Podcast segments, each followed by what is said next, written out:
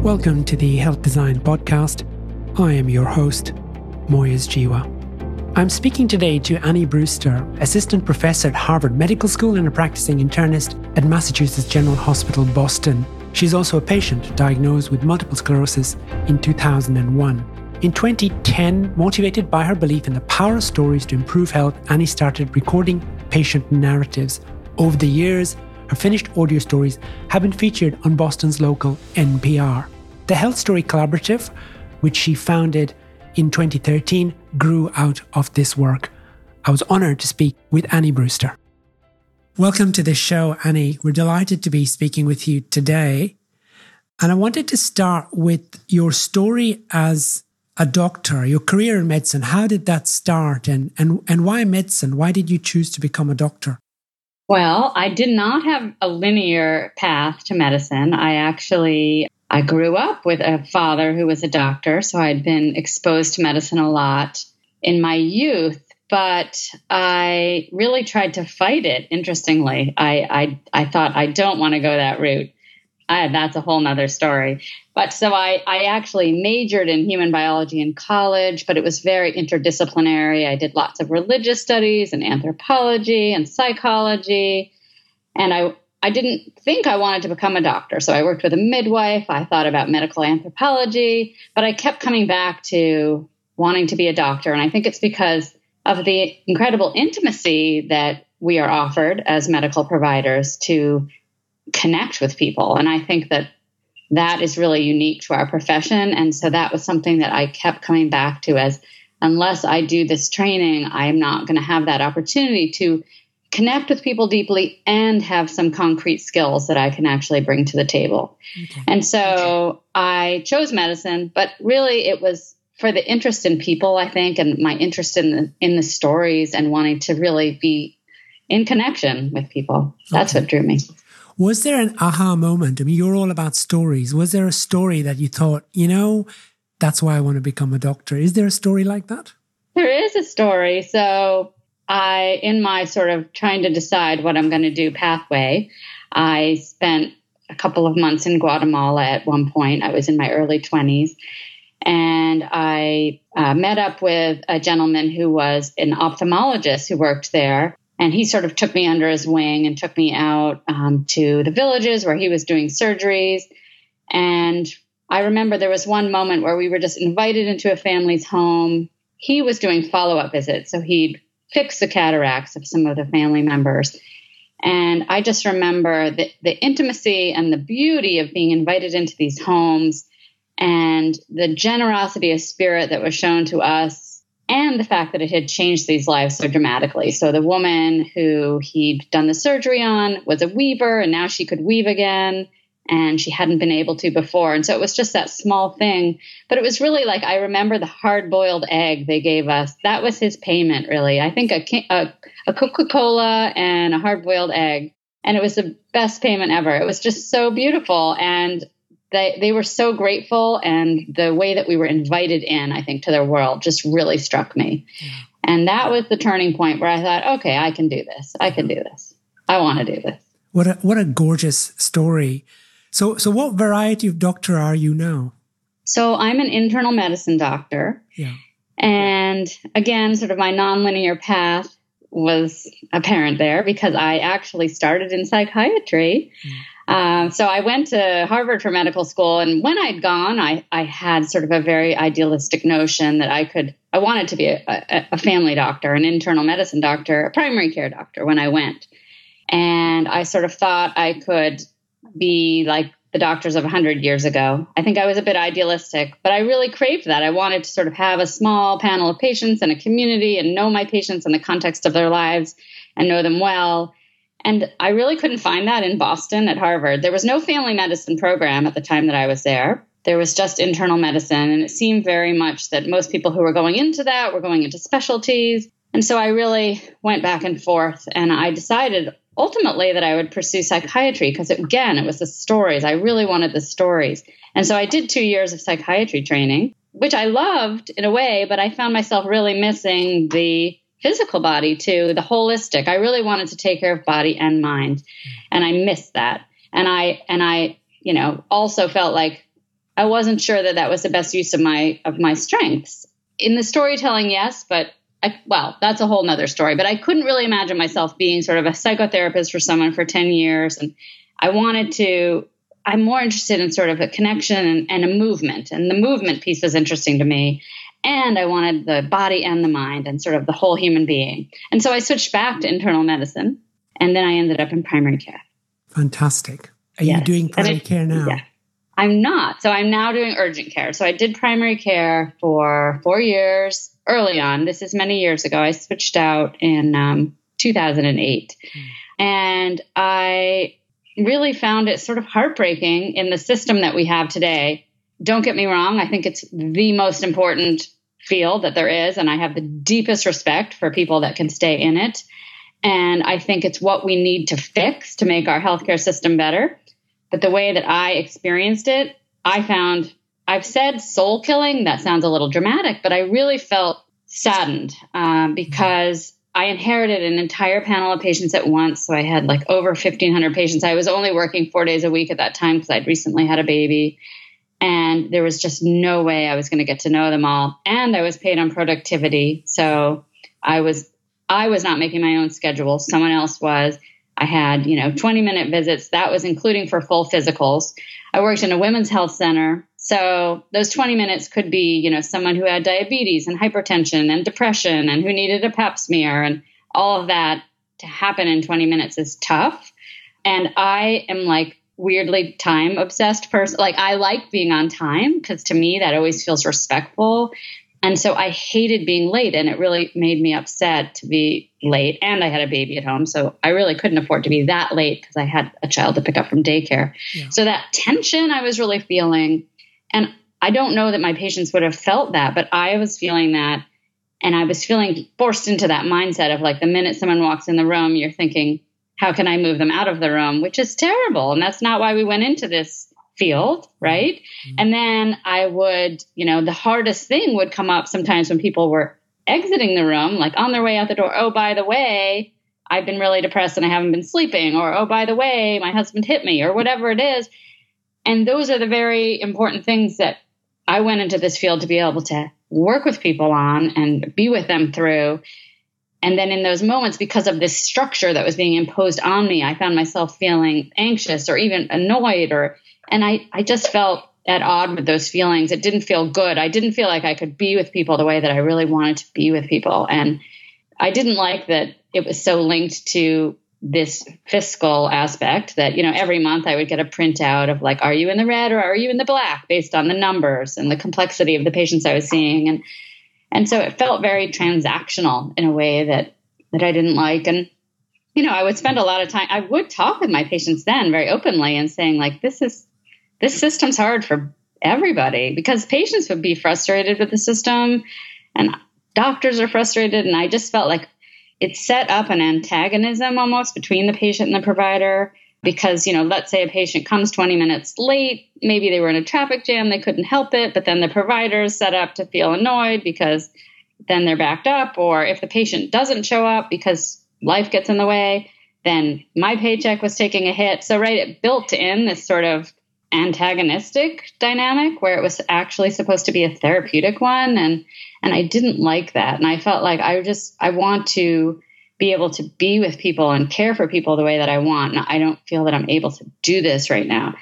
And so I felt I think under it all really sad but then that can manifest as frustration and just feeling burned out, you know. And I had again a family life. I had two young kids at that time. So you know, that was attention. And I was trying to balance all that. And I just ended up feeling like I can't be with people the way that I want. And this isn't, I, I had an instinct that the best thing I could do for my patients would be to really listen to them. And I really tried to do that and to try to be with them on the journey. But I think the system just made me feel really sad.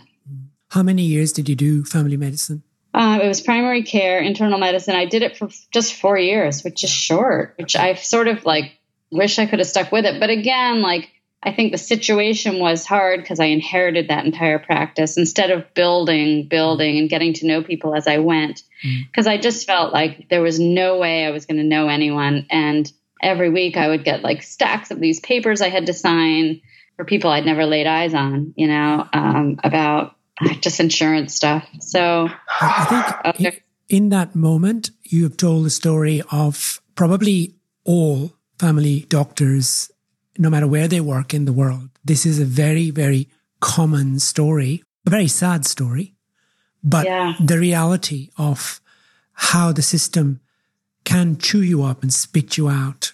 But anyway, you are here to tell us something much mm-hmm. more positive. But before we get to that, I wanted to talk now about your trajectory as a patient, because that must have been a huge turning point in your life. Definitely. So, you know, interestingly, these were sort of happening simultaneously, but like my my doctor experience and my patient experience, but I didn't really like until later sort of bring them together. But so, you know, I was becoming disillusioned with primary care at the same time, or I was just finishing residency actually when I had my first uh, symptoms related to multiple sclerosis. And so I, it was in 2001. Um, I was a resident. I, you know, was sort of experiencing some of the disillusionment that I was talking about, but from the resident perspective. And then I, uh, I developed some symptoms at the time that I really just kind of blew off and ignored for a while uh, of just tingling in my feet and it climbed up my legs and it kept getting higher and it kept getting higher and I kept ignoring it, just pressing on. And then I finally just went to my primary care doctor. The long and the short of it is I ended up seeing a neurologist and I had an MRI and a spinal tap and I was told that I had a lesion on my spinal cord, that in my spinal fluid there was breakdown of myelin products, myelin basic products. And so I almost certainly had MS. And for me, that was incredibly jarring. You know, I, I, I, talk about it as sort of an identity meltdown. And it was like really not ideal. And I don't entirely blame the doctor. Again, I blame the system. But, you know, the when I was seeing that neurologist who was like a world renowned neurologist, researcher, very well thought of. But I waited for, you know, an hour and a half. And then I had like 12 minutes in the exam room and I was sort of told very abruptly, kind of like, this is what you have, and you should go on the disease modifying therapy now. And and at that point in my life, I was, as I said, a resident. I also had a two year old, and I was going through a divorce at that point. And so I was like really what I was thinking is I, I, I want to start my life anew. I want to have more children. I want to find another partner. I can't be somebody who has a degenerative neurologic condition. And I didn't even get that far in thinking about it. Really, I just shut it down because what I really needed was like a little room for maybe. And I think that there was maybe in there. There's a lot more mystery than sometimes we doctors let on. Like I had one lesion on my spinal cord, so it wasn't certain. And I'm not saying that they shouldn't have told me what they thought it might be, but I I think I would have done better with a little more time. Like, let's see how this evolves. And maybe it's this, maybe it's not. Then I could have left and processed. But instead, it was like, go on the medicine now.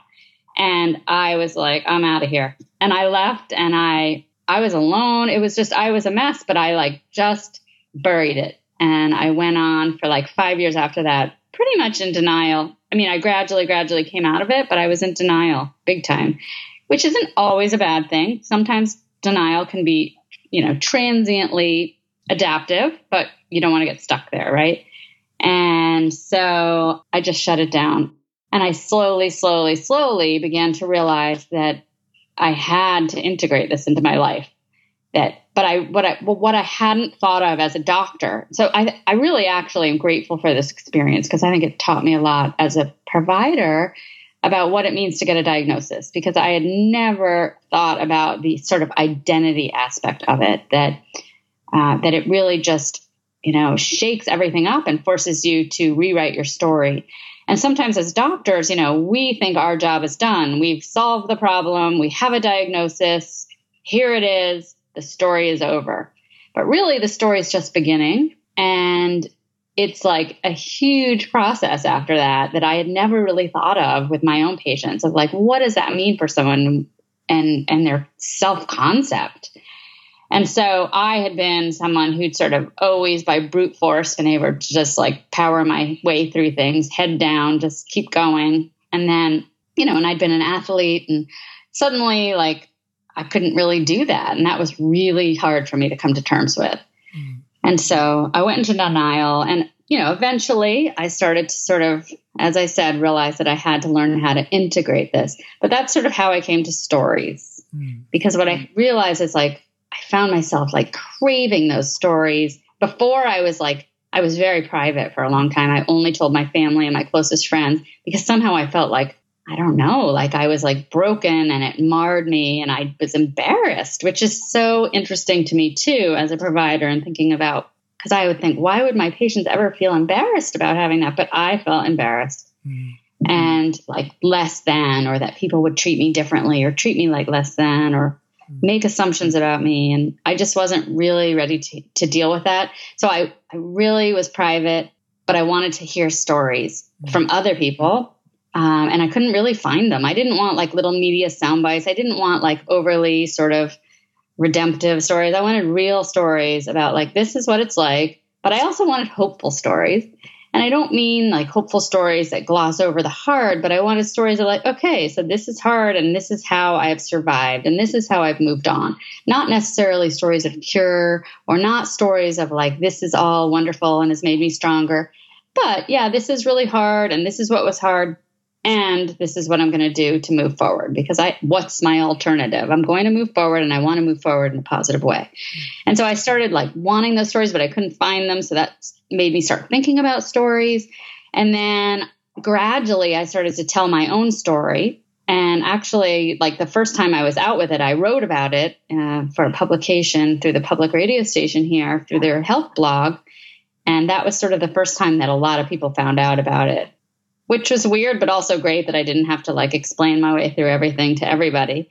But I found that sort of empowering that I was sort of stepping into myself and being like, yeah, this is who I am. So that I sort of experienced that em- empowerment of, of telling my whole story and owning my story, taking charge of my story. And so that experience of telling and also my yearning for stories, which by the way, I did not want to go to a support group because I was sort of scared actually that I would get like trapped what if someone had like a really downer story? Like I, and again, I didn't want just upper stories, but I wanted to be able to listen on my own terms. Like, mm-hmm. okay, I can hit pause if I want to, or I can turn it. So that's what started me thinking, like, I'm going to start collecting stories for other patients who are in a situation like me so that they can listen on their own terms in their own homes when they're sort of pondering, do I have this diagnosis or do I not? Or how am I going to move forward with this? And how am I going to make sense of it?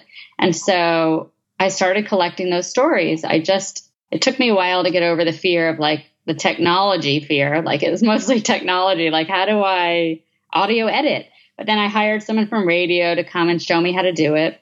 And I practiced and practiced, still learning. And I, you know, bought a digital recorder and just started doing it.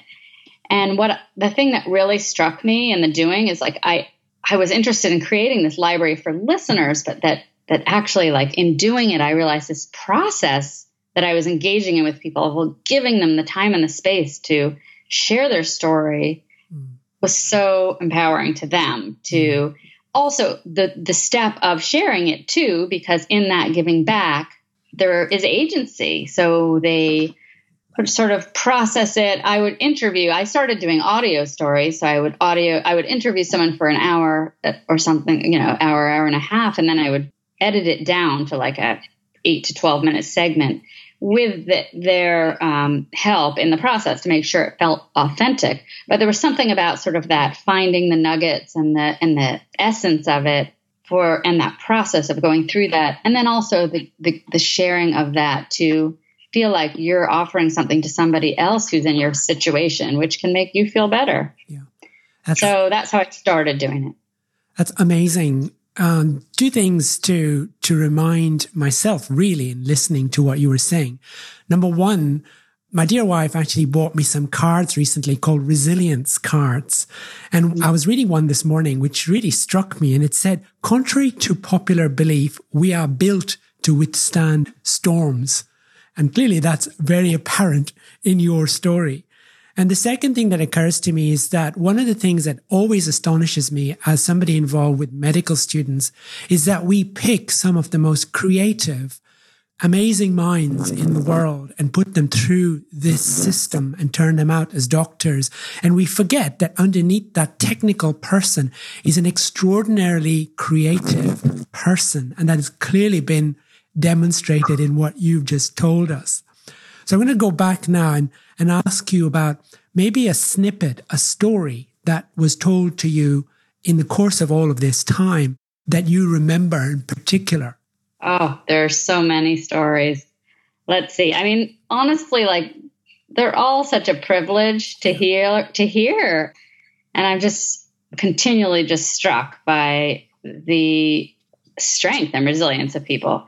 I don't know, for some reason the one that jumped to mind, I mean there's so many, but the one that first popped into my mind, so that's what I'll go with, was a guy named Larry who was uh, when I met him, I guess in his 40s, but he had become a quadriplegic when he was 18, I think. He was in the Bahamas on a spring break trip with his friends, and he dove into the water while he was intoxicated and broke his neck.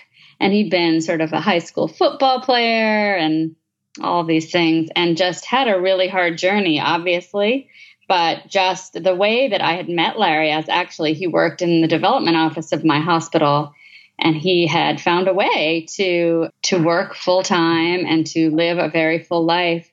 But just hearing about his journey and sort of his process of being that young kid who was sort of hit hard with that you can't do anything anymore sort of is what one doctor said you'll never walk again focusing on sort of like what you can't do and then the thing that really shifted it for him in that moment was someone who I think was also either a paraplegic or a quadriplegic himself who came in and visited in the hospital, who was sort of a role model mentor, who said to him, Larry, you can do anything you want to do. You can still figure out a way to play like wheelchair rugby or, uh, you know, whatever. And he went on to do this. He had a little bit of motion in his shoulders not much, but he did. He played some wheelchair rugby. He did some skiing, sitting in a chair, you know, with ha- being guided down. But he, that moment for him of sort of thinking, what can I do? And yeah, this stinks. And believe me, a lot of his story is what is really hard. And it is really hard to be quadriplegic.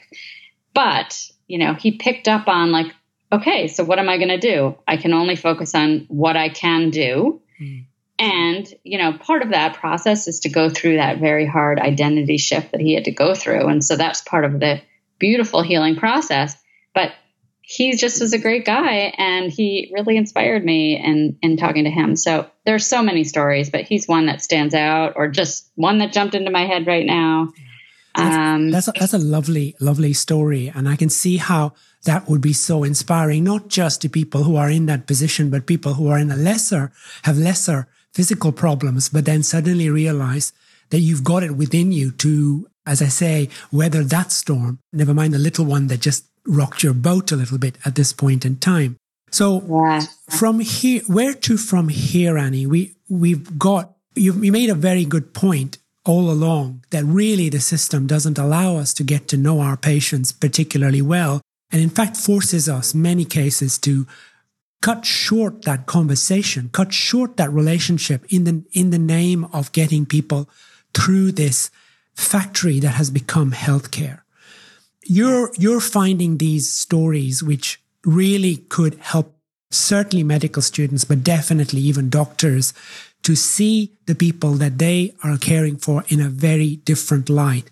So where to from here? How do you see the Health Story Collaborative making a difference to where we're going? Yeah. So, I mean, I think bottom line is we need to create opportunities for story sharing, for story exchange in healthcare. And that's really fundamentally what we're about. And I'll tell you a little bit about some of our programs, but I want to say before we get there, because I think it's really important that when I had just started this out in, in 2000, well, I started collecting the stories in 2010. In 2012, I met one of my colleagues, Jonathan Adler, who's a psychologist, um, and he is the chief academic officer of Health Story Collaborative. And he is a psychologist who studies the health benefits of narrative. And so meeting him, and again, like when I first met him, I was someone who was thought, well, why do we need to measure everything? Like this obviously helps people. But his research is really like based in human lives. And he studies sort of the health benefits of storytelling And so there's a lot of research that's his and that field of sort of narrative identity and narrative psychology that really informs our work. And so it is really grounded in, in concrete data of sort of how storytelling can help us. And so I do think that's important to say. Like there are certain themes that we're pulling for, but also it's about integration. And part of the research shows that yes, we need to process and delve into the difficult as well as the, you know, so it's not, you have to do both. Um, so that research guides us. But I think that the way we need to, to do this is, you know, I, obviously ideally it would be great if we had longer patient visits and fewer patients per provider and we could really engage in this kind of work in the exam room and i think we can bring some of this to that and think about it mm. but i think we need to create programs outside of the exam room uh, for this to happen mm. and i think ideally that happens within hospitals and so for me to start health story collaborative i actually had to step outside uh, to say I'm going to just start this and do this because there are so many rules and restrictions. I don't know how it is in Australia, but here there's so much sort of risk aversion in hospitals and paranoia that it can be hard to innovate. And hard to start these things that to me it seems like a no-brainer. Like obviously this is going to help our patients. Why wouldn't we want to do this? But there's but, but i have been i've encountered a lot of sort of resistance and fear of like oh what about you know patient privacy and what about litigation and all these things and so I found it hard to sort of integrate this into the healthcare system, but I've made strides over time. I'm trying to infiltrate. But I think I had to step outside initially to get it off the ground. But I think ideally we need to have more of this in the hospital because it's good for patients and providers and family members and everybody. Mm. And so one of the big programs we do now is live storytelling events. They're called healing story sessions. And so we have a whole narrative guide that we use to help people write their stories. We work with them really extensively in advance of these live events to help them craft it. And we go back and forth, you know, numerous times in editing and helping them to shape.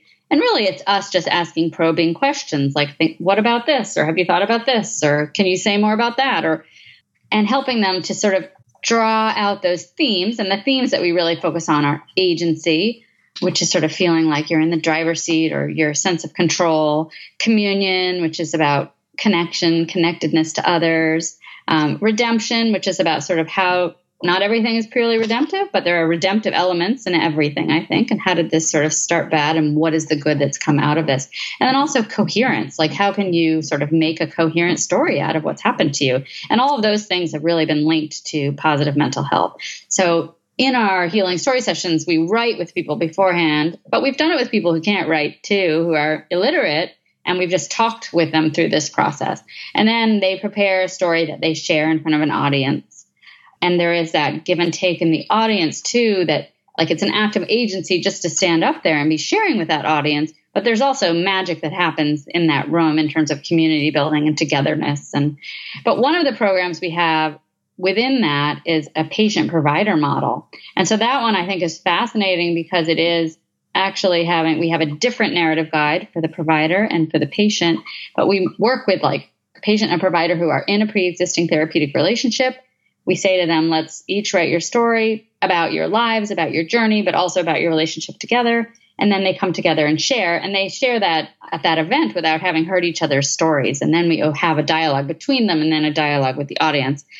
And that's always really, to me, I think those are really the most powerful because it's it's playing with boundaries in a way that is not typical in medicine. And of course, we're doing it in a contained, safe way. I know there's a lot of like fear about violating those boundaries, but I I can say like after I've become a patient, I have become less boundaried as a provider, not in a negative way. I never would ever want my patients to worry about me and I don't burden them with my, but I am more willing to sort of give of myself in a way and in these events, I think it's really healing for the provider and the patient to see the humanity in each other and to realize that they're actually more the same than they are different. And then it inserts something new into that relationship that then they carry forward with them in time, which I think is really, I like that idea. And those have been really powerful. So, those live events we've done in the hospital setting and we will continue to move more of them. And there's always like one or two per- people in the audience who are uncomfortable with that, with the boundaries, but I but most people just find it really incredibly valuable. And I think, you know, obviously we respect boundaries are very important, but there is a safe amount of sharing of like, oh, the do- the doctor's a human being. One we did for a di- diabetes um, support group in a hospital, one of our city hospitals, and that was fascinating because the doctor who shared had a lot of other patients in the room too in the audience. So that was really cool for them to hear his story about growing up and why he chose to become a doctor and some of the challenges that he'd had. And it really brought humanity to him, which was cool, I think. Annie Brewster, you clearly survived the storm. And if you look out the window, you'll see that the sun has just come up. thank yes. you. Oh, thank you so much. It's really a pleasure. The Journal of Health Design. Better health by design visit us at thejournalofhealthdesign.com.